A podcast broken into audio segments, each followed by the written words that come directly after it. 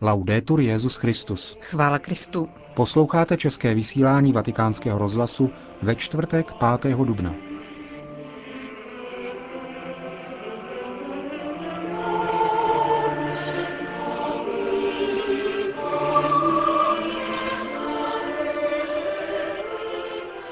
Vítáme vás, milí posluchači, při dnešním vysílání, ve kterém vám nabídneme podstatnou část obou dnešních homilí Benedikta XVI. Nejprve s dopoledním vše svaté se svěcením olejů z vatikánské baziliky a pak s podvečerním vše na památku Večeře páně z baziliky svatého Jana na Lateránu. Hezký poslech.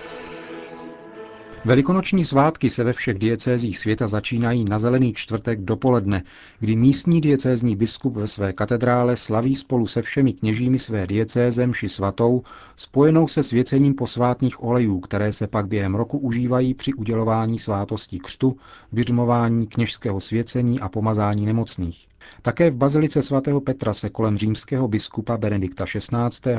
sešli ke koncelebrované mši svaté kněží působící v Římě. Tato diecéze nedostatkem kněží netrpí. V bazilice jich bylo jistě hodně přes tisíc. Kněží si při této mši obnovují kněžské sliby, které přijali v den svého svěcení a účastní se také obřadu svěcení olejů, které pak ve své pastorační službě používají.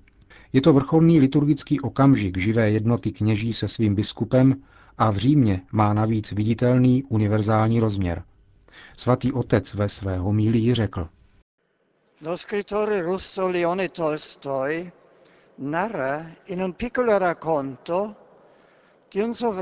Ruský spisovatel Lev Tolstoj vypráví v jedné krátké povídce o přísném vládci, který se obrátil na své kněze a mudrce s tím, aby mu ukázali Boha, aby ho mohl spatřit. Mudrci nebyli sto splnit jeho přání až přišel jeden pastýř, který se právě vracel z pastvin a nabídl se, že vezme úkol kněží a mudrců na sebe. Král se od něj dozvěděl, že jeho oči nestačí k tomu, aby viděli Boha.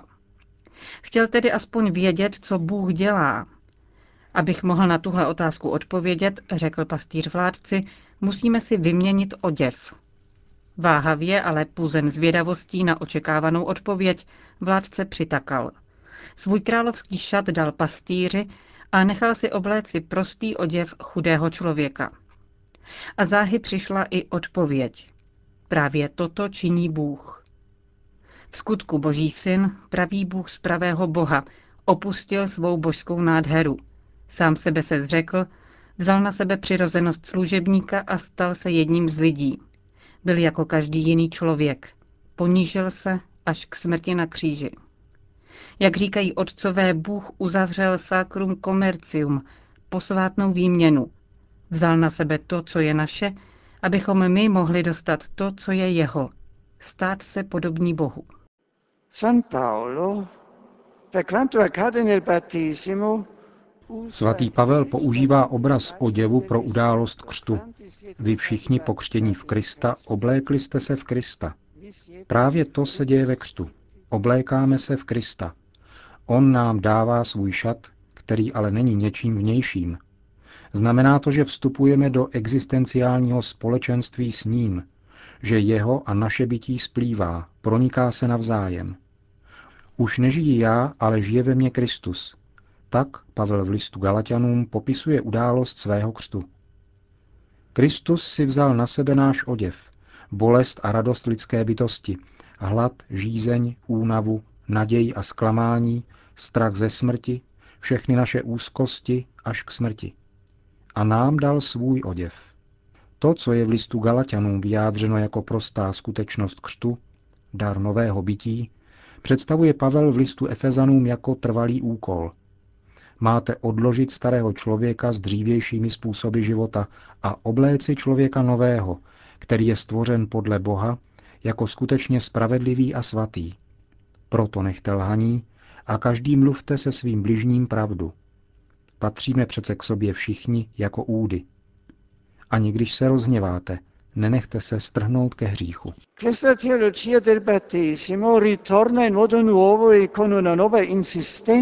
Tato teologie křtu se znovu a s novou naléhavostí vrací při kněžském svěcení. Tak jako při křtu dochází k výměně oděvu, k výměně osudu, k novému existenciálnímu společenství s Kristem, tak také v kněžství dochází k jisté výměně. Při vysluhování svátostí kněz totiž jedná a mluví in persona Christi. V posvátných tajemstvích nereprezentuje sebe sama a ve své řeči nevyjadřuje sebe sama, ale mluví za jiného, za Krista. Právě ve svátostech se ukazuje naléhavým způsobem, co to znamená být knězem. To, co jsme vyjádřili svým atsum, jsem připraven při kněžském svěcení. Já jsem zde, abys ty mohl se mnou disponovat. Dáváme se k dispozici tomu, který umřel za všechny, aby ti, kteří jsou naživu, nežili už sobě. Dát se k dispozici Kristu znamená, že se necháme vtáhnout do jeho za všechny. Když totiž budeme s ním, můžeme v skutku být pro všechny. In persona Christi. In persona Christi. Nel momento dell'ordinazione sacerdotale la Chiesa okamžiku kněžského svěcení církev činí viditelný a hmatatelný navenek také onen nový oděv, když nás obléká do liturgického roucha. Tímto vnějším gestem chce zdůraznit vnitřní událost a úkol, který z ní plyne. Obléci se v Krista, dát se mu jako on se dal nám. Událost tohoto oblékání se v Krista se opakuje při každém ši svaté skrze oblékání liturgických rouch. Když je bereme na sebe, musí to být něčím víc než jen vnější skutečností. Je to vždy nové vstupování do ano našeho pověření, do onoho křestního už ne já, které nám kněžské svěcení dává novým způsobem a které od nás zároveň vyžaduje. To, že stojíme u oltáře v liturgickém rouchu, má pro ostatní zviditelňovat, že tu jsme v osobě někoho jiného. Kněžská roucha, tak jak se během času vyvinula, jsou hlubokým symbolickým výrazem toho, co znamená kněžství. Mluvit a jednat in persona Christi. Druhou část své promluvy ke kněžím pak věnoval Benedikt XVI. výkladu hluboké symboliky součástí kněžského roucha, humerálu, alby, štoly a ornátu.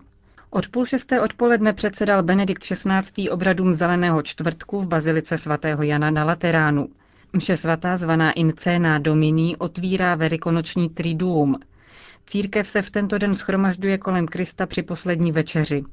Je to den ustanovení Eucharistie, každodenního pokrmu společenství věřících, kteří očekávají Ježíšův návrat, den ustanovení kněžství a den, ve kterém Kristus zanechává lidu nové smlouvy velké přikázání lásky. Milujte se, jako jsem já miloval vás. Přinášíme vám podstatnou část homileje svatého otce z Lateránské baziliky.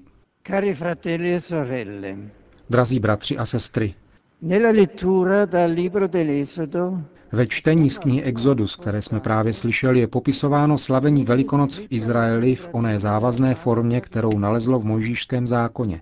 Možná, že na samém počátku stála nomádská slavnost jara. V Izraeli se však později přeměnila na slavnost památky, díků vzdání a zároveň naděje. Středem velikonoční večeře pořádané podle určitých liturgických pokynů byl beránek jako symbol vysvobození z egyptského otroctví. Proto byla integrující součástí večeře, připravené z beránka, velikonoční Hagada, vyprávěná připomínka skutečnosti, že samotný Bůh byl tím, kdo mocnou rukou vysvobodil Izraele. La parola della commemorazione era circondata da parole di lode e di ringraziamento tratte dai salmi. Slova na památku se pojila se slovy chval a díků vzdání vzatých ze žalmů.